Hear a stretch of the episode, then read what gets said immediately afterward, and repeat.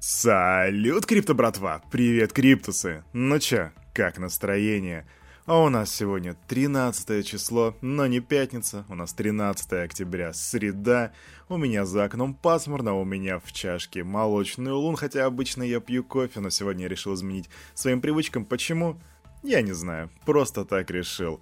Кто я? Меня зовут Кирилл, и команда Криптус желает вам потрясающего настроения на весь оставшийся день, а мы переходим к обзору рынка. Ву!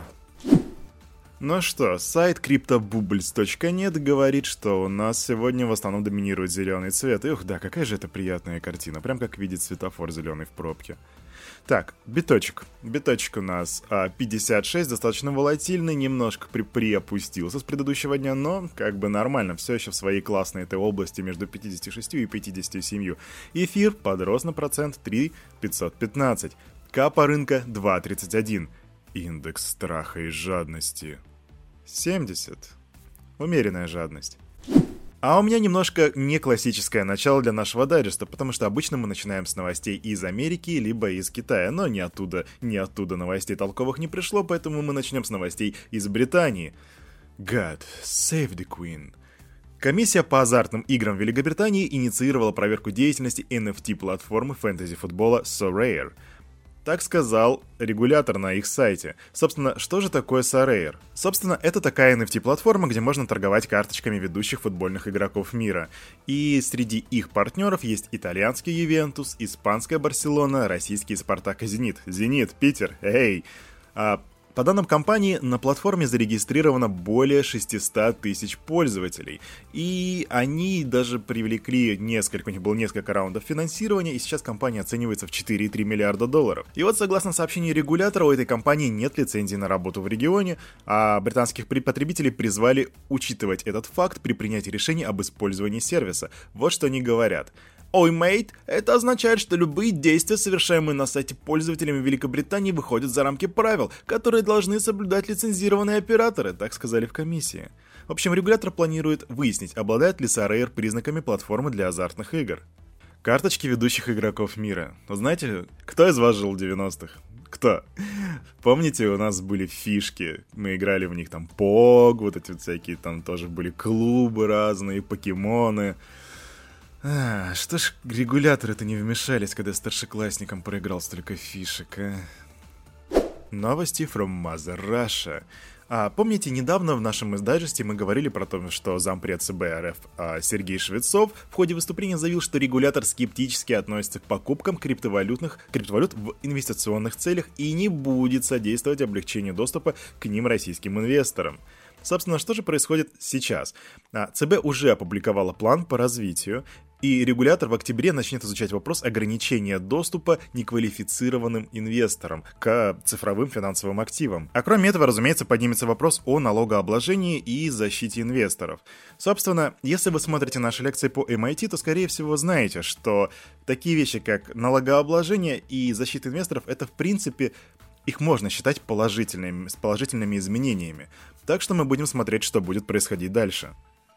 Венесуэла. Еще одна страна, которая лояльно относится к криптовалютам. В общем, новость оттуда. Международный аэропорт Венесуэлы будет принимать криптовалюты.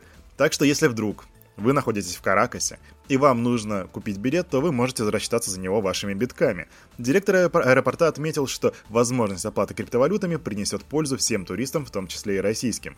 На самом деле в его словах есть правда, потому что подобное, предназна... подобное использование биткоина это как бы его истинное предназначение. Ведь по сути, когда мы имеем на весь мир бесшовную валюту, без каких-либо конвертаций и прочего, это очень удобно, и да, это одно из истинных предназначений биткоина, так что go Venezuela, вы понимаете, как это работает. Тут у нас Binance запустила фонд на 1 миллиард баксов для развития Binance Smart Chain. И после этого Binance Coin вырос просто на 9%. Пум, to the moon, 430 баксов. В общем, этот фонд направлен на поддержку экосистемы Binance Smart Chain, и он будет разделен аж на 4 части, где 100 лямов — это развитие талантов, еще 100 — это стимулирование ликвидности, 300 — это поощрение разработчиков, и самый жирный кусок, кусок 500 миллионов это на инвестиционную программу, которая будет направлена на поддержку стартапов. Тут наши британские братишки из CoinShares выпустили отчет, и согласно ему, приток средств фонды на базе биткоина со 2 по 8 октября составил 225 миллионов долларов. А недели ранее эти значения, кстати, были более скромными – 90 миллионов. Собственно, такая динамика наблюдается уже восьмую неделю подряд, и за это время общая сумма вложений составила 638 миллионов долларов. Близко к миллиарду, не очень близко, но около того. Но почему же так происходит? Вот что по этому поводу говорят аналитики. Мы считаем, что перелом в настроениях по отношению к биткоину связан с конструктивными заявлениями председателя SEC Гэри Генслера касательно потенциального запуска биткоин ETF. Наш опрос также показал растущее участие институциональных инвесторов в этом классе активов институциональных инвесторов. Да, институционалы ждут и они высматривают наиболее выгодные для себя точки входа. А вот фонды на базе Ethereum зафиксировали отток капитала в размере небольшом, но все же 14 миллионов долларов. Вообще вот эта неделька для всей альты, она как бы разнонаправленная, но в целом мы, наверное, видим даже какую-то более красную зону. И все это связано с огромным количеством новостей по биткоину. Мы сами видели, как он подрос а, чуть ли не там с 48 просто выстрелил до 57. Сейчас он держится в районе 56. Все деньги заливаются в биткоин. Биткоин растет как на дрожжах, и на фоне этого происходит отток средств из альткоинов, и все хотят ложиться в биток. Ну, что могу сказать, это вполне логично. Что такое? Хотите еще больше цифр по биткоину? Ну, ребят, не знаю, не знаю. Да есть их у меня, конечно. Вот вам аналитика от Glassnode. У меня тут график, а, классный график, и я хочу, чтобы вы его посмотрели, поэтому я оставлю его в комментариях под нашим постом в Telegram. А, собственно, что на этом графике? Тут видно цифры, которые показывают, что долгосрочные инвесторы удерживают 13 и 28 миллионов. А чего вы думаете? Долларов? Не-а. Биткоинов. И это новый рекорд. И согласно этим данным, даже так скажу, что под долгосрочными инвесторами здесь подразумеваются адреса, которые не перемещали биткоин более 155 дней к ряду. За последние 7 месяцев они добавили в свои резервы, вот сейчас возьмем этот период, в 7 месяцев, они добавили 2,37 миллионов биткоинов. Для сравнения, за эти же 7 месяцев майнеры добыли всего 186 биткоинов. Я имею в виду тысяч биткоинов. И вот теперь немножко математики. Между этими цифрами 2,37 миллиона и 186 тысяч биткоинов в 12,7 раз. Это значит, что долгосрочные инвесторы скупают биток в 12,7 раз быстрее, чем он добывается. Real talk, think about it. Такая квик-новость не займет много времени. Ripple и Nelnet создадут фонд на 44 миллиона долларов для инвестиций в зеленую энергетику. Собственно, этот фонд будет настроен на то, чтобы сокращать количество углеродных выбросов криптовалютной индустрии. Ну что, как тебе такой, Илон Маск? Что теперь скажешь?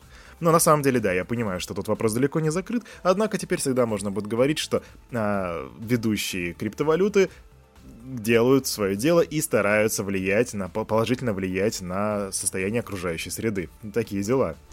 А на этом на это утро у меня все. Новостей сегодня было не так много, но я постарался отобрать для вас самые вкусные и сочные, чтобы вы просто могли с головой влететь в наш дайджест и не заморачиваться этим поиском постоянных новостей в своей ленте. Меня зовут Кирилл. Команда Крипто желает вам потрясающего настроения на весь оставшийся день.